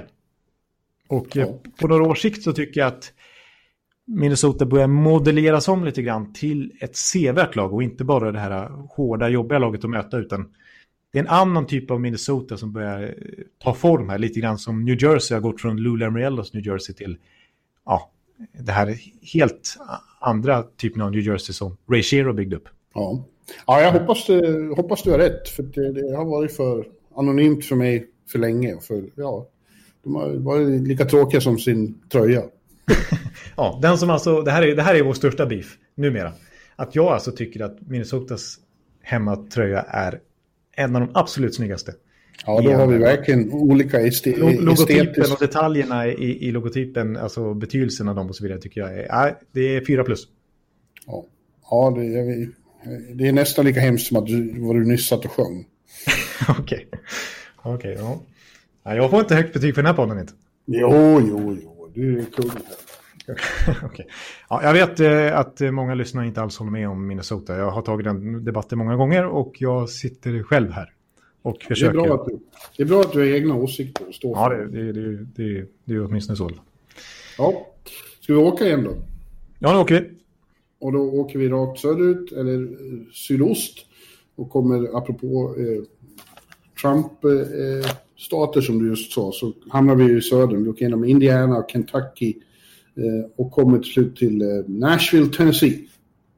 Ja, vi får väl nästan börja med att ta en liten, ja, lite korv och lite ribs och sådär på Martins Barbecue. Ja, jag var ju faktiskt där här veckan på, eh, på debatt ja. eh, mellan Trump och Biden. Det var sista debatten. Ja, det var ju konstigt att vara i Nashville. Jag gick förbi Bridgestone Arena eh, som låg öde och har gjort länge. Det, det underligaste var att jag gick rakt in i eh, Nashvilles, i Predators andra PR-man, eh, Nick som han heter. Jaha. Som sa mig, what the hell are you doing here? Ja. Han förknippar dig bara med Bill Forsberg och NHL-bloggen. Ja, precis. Jag fick förklara. Han var, mycket förbryllad över att jag skulle göra, göra val. Men då hann jag med eh, Martins Barbecue är bara öppet på helgerna just nu på grund av pandemin. Även Nashville ligger liksom lite i träda. Ja. Eh, men jag hann dit på fredag förmiddag som det var den veckan och, och åt eh, min barbecue. Ja, men så trevligt. Alltid 5 ja. plus. Ja, absolut. Och det var ju, man kunde sitta i trädgården där och liksom, vid den där baren. Ja, underbart. Ja, den är, den är, det är fantastiskt. Ja. Det är fantastiskt. Men eh, ja, de har haft ett fantastiskt hockeylag i flera år också. Men ja, min känsla just nu är att det trendar lite åt fel håll i, i, i Music City. Framförallt nu tror jag för att eh, Poyle, general managern, hade nog tänkt sig att knyta till sig en större spelare än han lyckades med den här gången. Jag tror att han var väldigt ute efter Taylor Hall. Ja, de har ju öppnat upp massa löneutrymme. De har ju 13 miljoner i löneutrymme just nu, as we speak. Ja. Eh, så, och det har fortfarande inte riktigt hänt, hänt något markant där i Nashville. Det kan fortfarande hända naturligtvis. Det finns en Mike Hoffman kvar på marknaden till exempel som Nashville sägs vara intresserad av, men ännu inte. Ja, det är väl bara att hugga till. Ja, men samtidigt så pratas det lite om att det kan komma en trade. Eh, att de kanske utnyttjar läget som Tampa är i, som Vegas till viss del kanske fortfarande är i att man, ja, men att man hämtar en eh, Alex Killorn från Tampa. Nu kanske inte det är tillräckligt bra, visserligen. Eller en Jonathan Marchessault från Vegas. Eh, men eh, ja, man kommer ju utnyttja det här löneutrymmet man har på något sätt i alla fall och värva något bra namn för att eh, Nashville är det fortfarande i sin prime. Det här laget, de kan inte offra ett, ett elitår från Roma Josie eller Filip Forsberg och så vidare. Eh, med att inte spendera till lönetaket. Även om det är pandemitider. Så självklart kommer de utnyttja det här löneutrymmet ja. och de har ju skaffat det av en anledning. Ja, Stamkos i Nashville. Ja, vem vet? Vem vet? Nej, men alltså något stort kommer hända i Nashville som vi kommer prata om när vi verkligen previewar nästa säsong. Det tror jag. Ja, ja säkert. Och då, därför är det svårt att... Och, det har du rätt i. Det, just nu så är det inte så... Eh, det saknas en pusselbit här, helt enkelt. Verkligen, för de har ju mest tappat spelare. De har ju tappat, eh, ja de förlänger inte med Mikael Granlund och de har släppt Craig Smith till Boston och de har tradat bort Nick Bonino och eh, Austin Watson har de tradat bort också. Och Cal ja, Turris försvann. Det är mycket, det är mycket liksom spelare från en som har ut, varit med och utgjort kärna i flera år. Eh, mm. Framförallt Turris och Bonino och Craig Smith tycker jag det känns som. Mm. Mm. Eh, och sen är det ju så att förra säsongen var ju ett steg bakåt igen för Ryan Johansson. Eh, faktiskt vill jag understryka också för Viktor Arvidsson som inte alls kom upp i samma nivå i fjol. Eh, så där finns det ju i alla fall sparkapital. Alltså, kommer de igång igen? Så, så jag menar, det är ju, det är ju ett bra lag det här. Alltså. och ja. addera någon pusselbit, riktigt vass pusselbit till, så tycker man ju att det här Nashville-laget ska kunna vinna hela Stanley Cup. Alltså de ska vara med där och slåss om det i alla fall. På ett mycket tydligare sätt än de var i fjol. Eller i somras då när de åkte ut mot Arizona i bubblan. Ja, uh, I agree. Vad, vad tror du om... Uh, det, det, är väl så att Jussi Saros nu måste ta över efter Pekka. Även om Pekka är kvar så blir Saros blir mer och mer uttalad förstemålis, eller hur?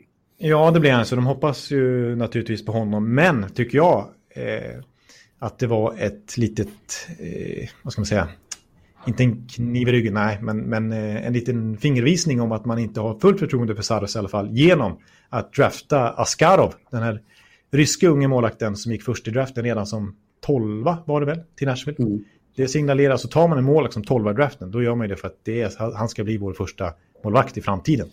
Men han är en supertalang också? Han är ju verkligen en supertalang, så jag tror han kommer bli Nashvilles första keeper om två, tre, fyra år. Eh, men det visar ju att man inte har fullt förtroende för Saros heller. För skulle man tro att han är deras kommande... Han är ju fortfarande ung. Skulle man ha fullt förtroende för honom, då skulle man inte ha draftat Askarov så tidigt. Nej. Mm. Ja. Sen har jag ett frågetecken för uh, John Hines, coachen. Uh, ja. han har mycket att bevisa för mig, han.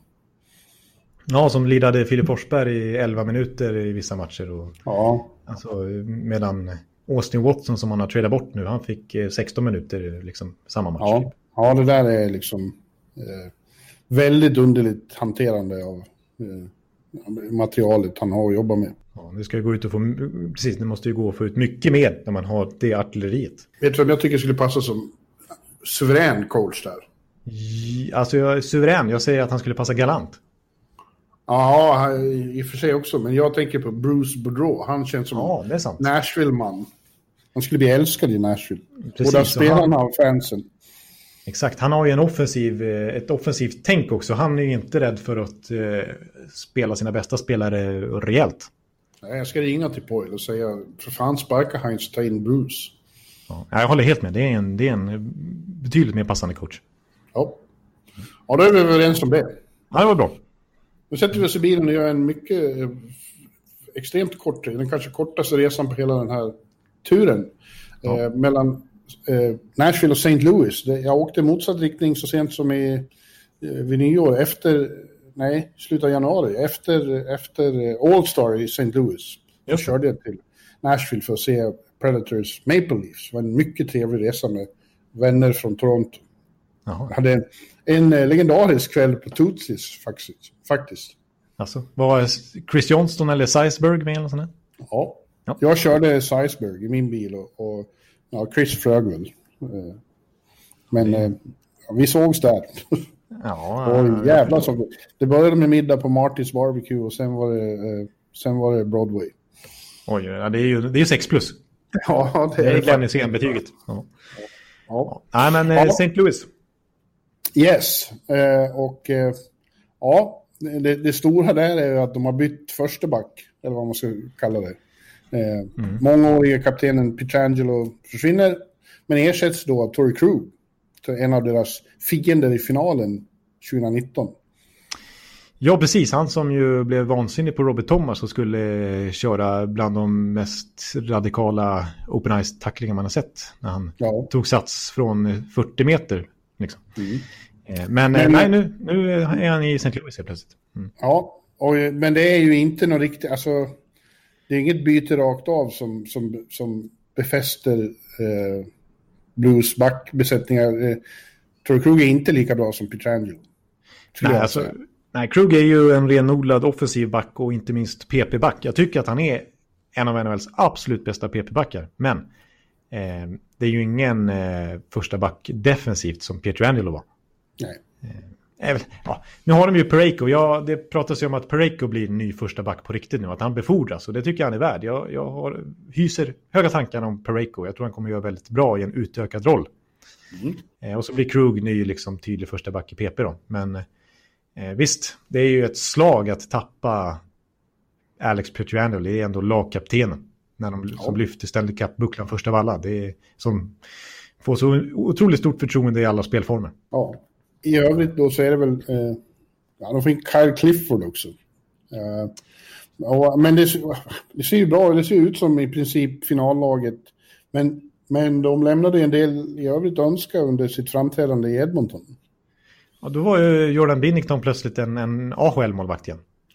Ja, det är väl det som eh, verkligen borde oroa där. Eh, att eh, han kanske bara var en flash in the pan.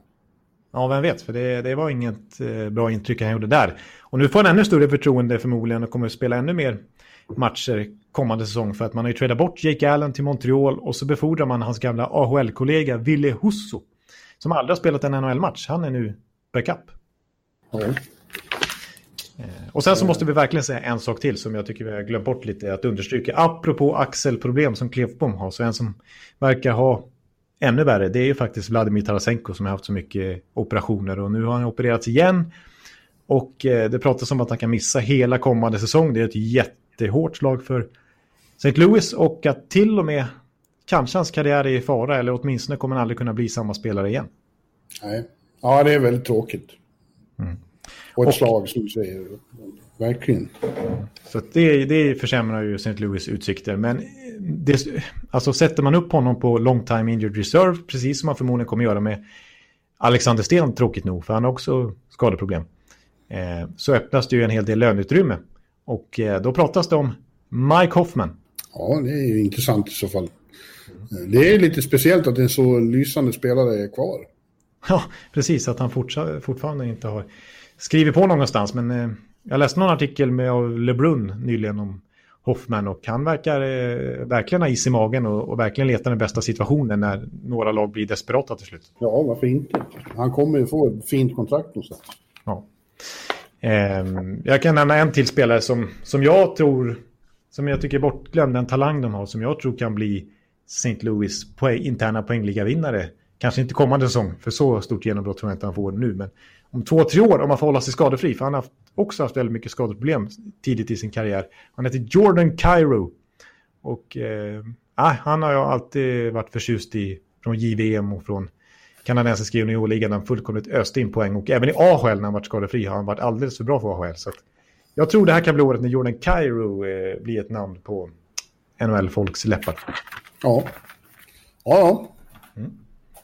Men de, eh, det, eh, det känns inte hundraprocentig contender. Nej, Slutspel, nej. Absolut, men, men eh, det var det många som kom av sig i, nu i det här slutspelet som behöver steppa upp igen. Ja, precis. Jag håller ett antal lag i den västra konferensen före St. Louis. Ja. ja. Nu kör vi eh, Interstate 70 en bit västerut till Kansas City. Där tar vi norrut på 29 kommer upp till Omaha, Nebraska och sen kör vi 80 hela vägen genom Klippabergen, genom Utah och norra Nevada. Kommer ner i San Francisco och eh, glider ner till San Jose. De vill inte heller spela hockey på ett bra tag. Nej, där känns det som att det var länge sedan man såg Erik Karlsson på en hockeyrink. Ja. Eh, och eh, ja, det, eh, jordbävningen som har inträffat där, det är ju att Joe Thornton inte längre är high. Nej, Eller high är han kanske, men han är inte high. Nej, nej, jag, ja, jag ursäktar min kollega här. nej, men jag förstår. Nej, han är, han är ju... Ja, det är ju en institution. Det är ju, han är ju San Jose. Han har ju ändå varit där sedan 2003. Och visst, han är inte i sina heydays längre. Men eh, det är naturligtvis ens konstigt att den största lagpappan av dem alla eh, har bytt till Toronto. Ja. ja, det är ju alltså hockeymässigt viss betydelse, men framförallt psykologiskt är det ju eh, eh, helt galet. Alltså det, det förändrar allting i San Jose rent psykologiskt. Mm. Han, Nej, han är ju navet. Ja, verkligen. Så där blir det ett tomrum på, på framförallt det sättet. Eh, och i övrigt, ja. Eh, det känns ju, alltså, de har ju haft tveksamt på målvaktssidan länge. Eh, Jones, Martin Jones har inte riktigt levt upp till förväntningarna. Nu tar man då in Devan Dubnik och det känns ju inte bra. Nej, han känns ju inte på frammarsch direkt. Eh, väldigt svag säsong i Minnesota. Kanske han kan eh, studsa tillbaka igen. Det var inte så länge sedan Dubnik var en väldigt stabil målvakt under många år. Men eh, nej, det känns ju inte stabilt med, med Martin Jones och, och Dubnik. Alltså, underliggande siffrorna för Martin Jones senaste tiden är, ja, det är fullständig katastrof. Jag brukar ju prata om goal saved above average. Det blir som en plus minus statistik hur många mål man, man har räddat mot vad man förväntats eller hur många fler mål man har släppt in mot vad man har förväntats. Och en plus minus-siffra där för Martin Jones de senaste tre åren är minus 65. Ja. Släppt in 65 mål fler än vad han förväntats att göra. Och det är tvåa på den listan de senaste tre åren är Craig Anderson på minus 46. Så han är så tok sist verkligen. Ja, det är mycket underlig signing faktiskt. Ja, alltså han fick ju det stora kontraktet efter att ha varit så bra i och tagit dem till final 2016. Men sen har ju han bara... Sen går han inte att känna igen sen dess. Nej, i övrigt, alltså... Eh, det finns ju fortfarande väldigt tunga namn kvar här i San Jose. Men framförallt då Erik och Brent Burns. Eh, och Erik ska ju bli intressant. Han har äntligen fått riktigt lång tid på sig att läka sin sargade kropp. Ja. Ja, precis. Det, det, jag tror det här uppehållet var bra för många San Jose-spelare. Framförallt Erik Karlsson. För det är ett ganska ålderstiget lag det här. Och ja. skadedrabbat. Alltså Thomas Hertel hade ju stora skadeproblem förra säsongen. Logan Couture inte minst också. Det kommer förhoppningsvis vara ett helt friskt San Jose. Så att de verkligen ja. kan använda alla sina storfräsare, höll jag på att säga. Ja, de har ju en del. Så Evander Kane glömmer man bort att han är där också. Precis, och det finns ju sparkapital i en Timo Meyer som inte var så bra förra säsongen, men som ju är en duktig, ja. målfarlig forward. Så att de har Precis, egentligen alla pusselbitar. Kevin, ju... Kevin LeBanc också, samma sak.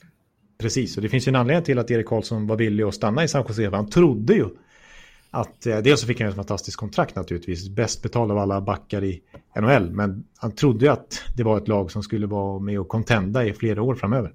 Mm. Men ja, ja eh, det är samma sak, sak där. Om det inte vill sig för San Jose den här säsongen heller, om de fortsätter att vara ett bottenlag som de faktiskt var i fjol. Ja, då tror jag inte Doug Wilson blir kvar, alltså som har suttit på den där general manager-posten hur länge som helst. Då är det ju ett fiasko trots allt att, att det här ålderstigna laget inte kommer någonstans och att han skrev det här stora kontraktet med Erik Karlsson. Då får han sparken. Ja, fast jag, jag, jag, jag tror faktiskt att San Jose har möjlighet att spela mycket bättre än vad de gjorde det här mm. året. Jag tycker fortfarande de är bäst av Kalifornien-lagen. Ja. Ja, nej, men det håller jag med om. I dagsläget, den bästa truppen, det har ju San Jose av de tre. Ja. Eh, ja, nej, men absolut. Eh, och så apropå att Thornton försvann så får de åtminstone tillbaka lite ledarskap i form av Patrick Marlowe. Ja, precis. Just det, han kommer tillbaka. Men utan Thornton Ja, ja de, har bytt, de har bytt klubb där. Ja. Eh, och jag tror också att det är en signal alltså att Thornton faktiskt lämnar San Jose. Det säger ju lite grann om vad han tror att det blir för säsong nästa år. Alltså jag tror inte han har jättestarka känslor för att det blir... Han har större chans att vinna med Toronto. Ja, det kanske han har, men det vore ganska typiskt om San Jose går vinner när han har försvunnit. Ja, det är, precis. det vore ju typiskt. Men nej, nej jag... jag, jag han, han, kanske, han kanske kommer tillbaka på trade deadline. Ja, vem vet. Nej, men det största problemet i San Jose trots allt är väl ändå målvaktssidan. Alltså, och det, det problemet kvarstår. Även med Dubnik. Mm. Det gör det. det gör det. Ja, ja. Vi lämnar dem bakom oss efter, mm. efter en kväll på, på stan där. Det kan vara mycket trevligt i San Jose. Ja. Uh, jag kommer inte ihåg vad stället heter nu, men jag har ett favoritställe där. Ett italienskt downtown. Som, oj, det är inte så dumt att åka upp till San Francisco heller. Nej, det kan vi göra. Men, och det passerar vi på vägen för nu tar vi femman rakt norrut. Eh, genom... Då åker vi Golden Gate. ja, det... Nej, det vet jag inte om man gör. Men om vi ska åka upp till San Francisco? Ja, ja fast... vi kanske åker via Oakland istället. Nej, fast jag tror inte man... Nej, man passerar inte Golden Gate för att ta sig... Golden Gate går norr om San Francisco. Ja, just det. Men vi ska, ja, just det. Vi ska till... Men vi ska ju till Vancouver. ja, fast vi, tar man Golden Gate kommer man ut på Vischa. Vi ska inte... Vi ska ut på Interstate 5, säger jag. Ja, just det. Ja, vi får åka via Oakland förmodligen. Jag har åkt över Golden Gate många gånger. Det är fint. Ja, jag har åkt en gång. Det är stort. Mm. Ja, vi tar femman eh, genom hela norra Kalifornien, genom eh, Oregon, genom Washington, passerar Seattle. Nästa gång vi gör en sån här resa, då får vi stanna där också. Ja, det får vi göra. Mm. Men vi fortsätter upp till gränsen och kommer rakt in till Vancouver. Ja, precis. Eh, detta poplag. Ja. Gjorde en... Eh, ja, gjorde ett bra intryck i slutspelet här som var. Det gjorde de verkligen. De var eh, de som kändes mest ja, överraskande, men positiva framstegen var som störst hos Canucks. Exakt, och man var positivt överraskad över alltså, det brukar vara svårt första slutspelet för många unga spelare som aldrig varit där tidigare. Men eh, nej, det var ju det var inga bekymmer det för Pettersson och Besser och inget att, att producera. För nej, det, det tog en match mot Minnesota, sen var de inne i det. De var lite shell-shocked efter första matchen. Men sen så spelade de eh, slutspelshockey så det sjöng om det. Ja, faktiskt. Och visst, de var ju någorlunda, eller man får säga att de var rätt utspelade av Vegas, men de tog det ändå till sju matcher va? Ja, vart, ja det vart det kanske. Det sju matcher. Mm. Ja. En ganska jämn sjunde match också. Mm. Det är konstigt, det känns som det var så länge sedan det där slutspelet. Ja, som man har nästan glömt bort. Ja, tidsperspektiven blir så konstiga. Ja. Men vad härligt det var. Det var ju härligt varje gång Vancouver spelade så var man ju liksom lycklig över att få se dem. Ja, och sen så det där slutspelet, det slutades ju otroligt bra. Ja. För Tampa. ja, ja. Ja, ja. Vi kommer dit in. Ja, förlåt. Ja, det var på andra sidan kontinenten. Men okej. Vancouver. Alltså, vi får ändå säga så här att... Alltså, jag har sett att vissa har målat upp det, som du som är Chicago, så är det många som är besvikna på Vancouvers off-season också. Eh, tycker att de har tappat lite för mycket. Men det är ju inte alls konstigt med tanke på deras lönetagssituation. De, man visste ju att det skulle bli så här att de skulle... Ja, de tappar ju Markström, de tappar Tyler Toffoli som de tog in vid trade deadline, de tappar trotjänaren Tanev och några mm. till pusselbitar, Stetcher till exempel. Men de får i alla fall in eh, Holtby då, som ersättare till Markström. De får in eh, Nate Smith, väldigt bra back, och de, som bara offrar ett tredje val. Ja. Eh, tredje runda val till Vegas för att de desperat behövde skapa löneutrymme. Så att, ah, jag tycker de har gjort en ganska bra off-season efter Absolut. förutsättningarna. Mm. Ben Holtby är ett tungt namn. Han är eh, inte lika bra som Markström just nu, tycker jag. Mm. Men eh, då har ju, de har ju samtidigt Thatcher Demko som kom in och var helt makalös eh, ja. i de matcherna på slutet när, när marken gick sönder.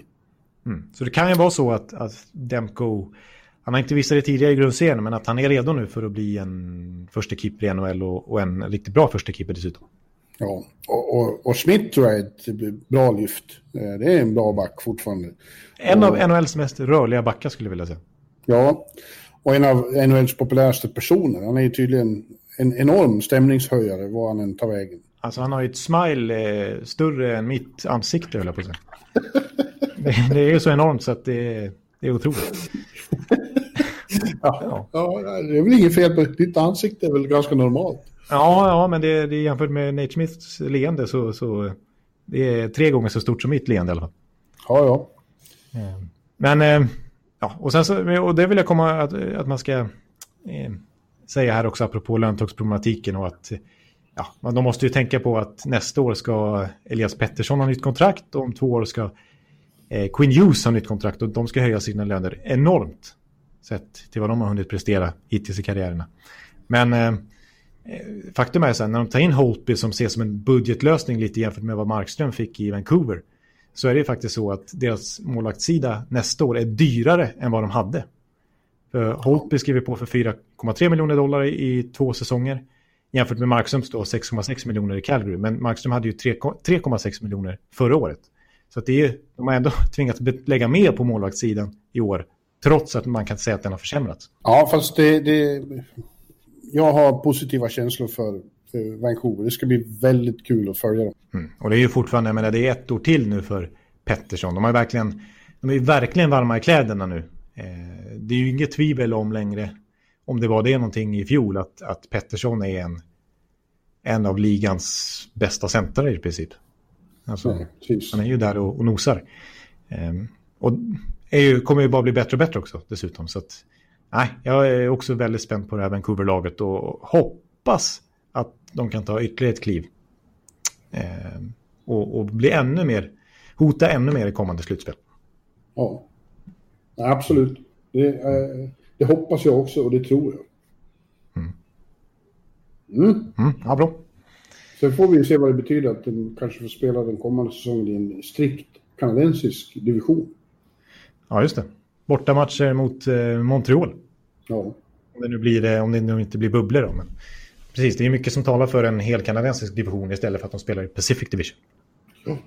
Ja, nu kör vi samma väg tillbaka, korsar gränser på samma ställe, kör femman hela vägen ner eh, förbi Oakland, ner till Bakersfield, där tar man av till 58 tills man kommer till 15 och så kör man till Las Vegas. Och nu är vi på strippen och snackar om buff. Precis, har du kanonbra för att det är så mycket gång. Alltså det bara smäller varje gång det blir ett mål i Columbus. Vad sa Buff buff! Ja, jag, jag, kände, jag hörde själv när jag sa det. Vad var det där liksom? Buff Pinsamt. Pinsamt. buff! Buff buff. Ja, där smäller det hela tiden. Ja, eh, precis. Eh, det gör det. Och de, eh, det var det största buffet i den här. Eh, var ju, kom ju från Vegas när de landade självaste Pietrangelo. Yes. Eh, De fick, de fick offra en del för att få dit honom. De har ju släppt Paul Stastny och Nate Schmidt till exempel. Precis, det blir ju nästan som man kan, om man skulle se det här som en trade, även om det inte är det, så, så är det ju Alex Pietrangelo mot Nate Smith, mot Paul Stastny, mot Nick Cousins, mot John Merrill. De har ju fått bli av med väldigt mycket fler spelare än vad de har adderat den här offseasonen för att ta plats med Pietrangelos stora kontrakt. Ja. Men det ser, också, det ser väldigt bra ut. Det gör det. Det går ju att räkna Robin Lehner som, som ett nyförvärv också. Han, han skrev ett nytt kontrakt där och, och kommer att bilda målvaktspar med, med Flurry. Eh, Och det är väl ett av de mest potenta målvaktsparen i, i hela ligan. Ja, precis. Alltså, med, med den målvaktsuppsättningen så behöver man kanske inte ha ligans bästa försvar. Men de är ju där och nosar på att ha det. Ett av ligans topp fem försvar i alla fall. Med första backparen nu på, på med, med Pietrangelo och Brady McNabb. Och så ett andra backpar med Alec Martinez och, och Shea Theodore som var en stor genombrottsman i fjol. Ja, Eh, Så att det är ju... Ja, det kommer bli väldigt svårt att göra mål på Vegas. ja. Eh, det kommer att bli väldigt roligt att se dem. Ja, det, det är ju fortsatt väldigt stark, starkt framåt också med, med Stone och Pacioretty och, och William Karlsson, Wild Bill där och, och Marchessault och Riley Smith. Sen har det dock bildats ett hål på centersidan där. Det, de, de lägger ju väldigt lite pengar på, de lägger faktiskt mi, mindre pengar på sin centersida än vad de gör på målvaktssidan. Ehm, Ja. Ehm, för att eh, Paul Stastny lämnar trots allt ett hål där efter sig som andra center bakom William Karlsson. Och eh, de hoppas ju då att han ska ersättas internt av sitt första draftval i organisationens historia. Cody Glass. Cody Glass, ja. Ehm, ja. De, Ja, två ju- andra, de två andra de tog i den första rundan har de ju skeppat iväg. Eh, Erik Brännström mot Mark Stone och Nick Suzuki mot eh, Max Pacioretty. Eh, men eh, de har ju värderat Cody Glass högst och hoppas att han ska gå och bli en riktig toppcenter i den här ligan. Vi får se, han har haft skadeproblem. Så, eh, men nu påstås det att han, eh, han har ju inte spelat på jättelänge, han spelar ju ingenting i bubblan. Men att han ska eh, ha utnyttjat den här rehabperioden med att lägga på sig väldigt mycket muskler. Så att det är en, det är en, det är en stor, det är en vuxen Cody Glass som vi får se som andra center i Vegas i år. Ja, ja jag, jag tror väldigt mycket på det. De är content. Som sagt, eh, det blir konferensfinal mellan Vegas och Colorado. och, och eh, då blir det hårt. får vi se. Ja, det blir det. det, blir det. Jag, jag, jag tror väldigt mycket på Vegas också, det måste, det måste jag säga. Det finns få svagheter i det här laget och väldigt mycket spets. Ja. Och Nej, är, ju, är ju en, det är ju en fantastisk eh, förstärkning. Åtminstone något år här. Precis, och där utnyttjar ju Vegas lite, vilket de har gjort på mycket under sin tidigare, sin, sina tidiga år i NHL, att de, precis som några andra lag, till exempel Tampa, har skattelättnader ju i sin Precis. delstat. Så att eh, de kunde ju ge, alltså jag tror andra lag kunde ge eh, Pietrangelo ett typ lika hög capita, 8,8 miljoner blev det väl. Men eh, det här är ett extremt signing bonus baserat kontrakt, precis som Pietrangelo vill ha, vilket gör att han får stora klumpsummor år efter år. Och det har ju Vegas helt enkelt råd med. Ja. Delvis på grund av eh, skattelättnaderna. Eh, så, eh, ja. Otroligt starkt Ja. lag. Fint, fint. Men nu, nu, nu har vi bara en resa kvar och nu är det faktiskt så att vi efter en lång natt på eh, kasinorna och spela craps och så, nu lämnar vi våran bil på McCarran Airport och, och, och flyger den sista sträckan från Vegas till Winnipeg. Vi, vi slutar i Winnipeg i alla fall. Ja, ja det, det är något ödesbestämt med att vi ska fastna där. Ja. Och eh, vad säger man om Winnipeg? Ja, alltså det blir ju en, eh, hyfsad övergång från Vegas genom att eh, de har fått in Stastny från just Vegas. Ja, han har kommit tillbaka dit. Han, han har kommit hade... tillbaka dit. Och hans intåg där kanske gör att Patrik Laine trots allt inte blir tradad, vilket det varit mycket spekulationer om. Ja. För de två hade ju en fantastisk kemi under Stastis korta session där förra gången för två, tre år sedan. Så det, jag tycker ju, alltså Winnipegs Top 6 är ju faktiskt väldigt bra här nu med Kyle Connor, Blake Wheeler, Mark Scheifele som jag också tycker är en av ligans absolut bästa kedjor. Och så då Nikolaj Ehlers, Paul Stastny och Patrik Laine i andra kedjan. Det är ju... Det är potent. Ja. Jag ska, jag ska ställa en fråga. Du brukar inte gilla när jag sätter dig på pottkanten, men jag, jag kommer med en, en sista fråga här. Du, du, eh, finns det någon som tycker om att bli satt på pottkanten? Nej, det gör inte jag heller. Nej. Eh, men eh, nu, nu gör jag det för sista gången den här säsongen genom att fråga vem tror du vann den interna poängligan i Winnipeg förra säsongen? Eh, jag skulle säga Ehlers. Nej, men eh, det var inte Scheifele eller Wheeler som man, som man kanske tror, utan det var ju Kyle Connor. Ja, eh, som har gått och verkligen blivit en elitspelare. Han gjorde alltså mer än point per game. Han gjorde 73 poäng på 71 matcher. 38 mål. Eh, ja. Lika många poäng faktiskt som Scheifele, men med fler mål. Så att, Kalkon har alltid varit en favoritspelare och nu har han gått och blivit så otroligt pålitlig. Alltså han, man vet att han kommer göra mycket poäng match efter match. Ja. Och så har de eh, Hellebucken i, i mål. Han är ju en av ligans allra bästa målsar. Ja, precis. Eh, och då har de... Han slätar ju över deras defensiva problem. För att backsidan är ju en av NHLs sämsta. Ja, på pappret. De, de var ju lite bättre än man trodde att de skulle vara som, som kollektiv. Men, men ja. bryter man isär de enskilda delarna så i, eh, när, när Bufflin försvann och han kom inte tillbaks eh, så ser det extremt blekt ut. Nej, precis. Alltså Neil Pionk var ju en eh, Pionk. Han var ju, han var ju ganska bra. Eh, framförallt offensivt. Eh, ju. Men eh, så här, Dylan DeMello, ja, okej okay back, men utöver Josh Morris så tycker jag inte att det finns någon riktig klassback i det här laget. Nej.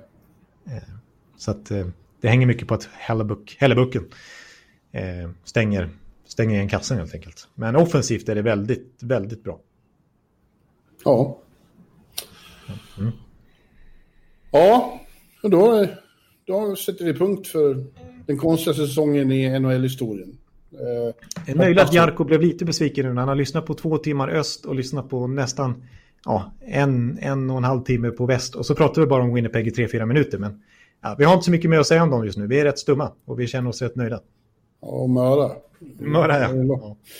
ja. Nu får jag ta min avslutning igen då. Nu sätter vi punkt för den konstigaste säsongen någonsin och hoppas att vi aldrig behöver uppleva en likadan igen. Det är väl stor risk att även den kommande blir väldigt eh, annorlunda.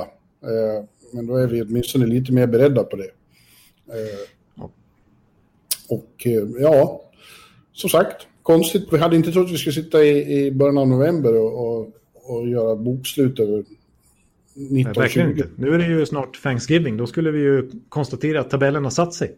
Ja, just nu skulle Movember pågå för fullt med mustascherna. Just det, du skulle få till en hyfsad mustasch och jag skulle få till en bedrövligt ful... Eh, liksom, eh, ja, riktigt så... Eh, 13-åringar skulle kunna slå mig i november alltså. Ja, ja. Ja, ja men eh, som sagt, vi, eh, när vi har något att komma med framöver så dyker vi väl upp då och då, men eh, på, på, på reguljär basis blir det ingenting förrän vi börjar närma oss och vet att en ny säsong ska börja och så. Nej, precis. Och det är ju väldigt oklart i dagsläget. Så att, eh, det är lite oklart för NHL-podden också. Men, men vi kommer dyka upp titt som tätt när vi känner att vi har något vi vill prata om. Eh, så att, eh... Absolut.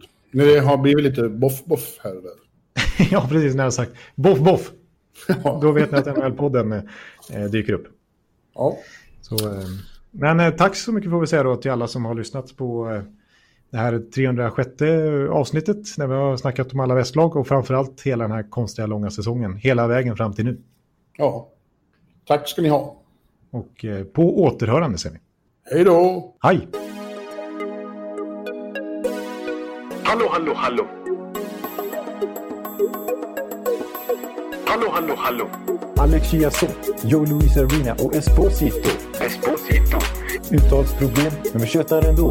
Och alla kan vara lugna, inspelningsknappen är på. Bjuder Hanna Kohl, han är grym i sin roll. Från Kållesoffan har han fullständig kontroll på det som händer och sker. Det blir ju allt fler som rattar in hans blogg. Och lyssna på hans podd. One, two, time, speed, so Hallå, hallå, hallå.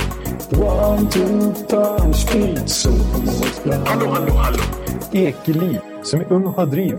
Verkar stor och stark och känns allmänt massiv. Han hejar på Tampa och älskar Hedman. Sjunger som Sinatra. Ja, och där ser man. Nu är det dags för refräng. Dags för magi, Victor Norén. Du är ett geni. Så stand up at home and remove your hats. Höj volym, för nu är det plats. One, two, time, speed, so Hallå, hallå, hallå. One, two, time, speed, so Hallå, hallå, hallå. One, two, time, speed, so Hallå, hallå, hallå. One, two, time, speed, so Hallå, hallå, hallå. Det är otroligt länge sedan båda samtidigt var så här bra. Hallå, hallå, hallå. Det är otroligt länge sedan båda samtidigt var så här bra.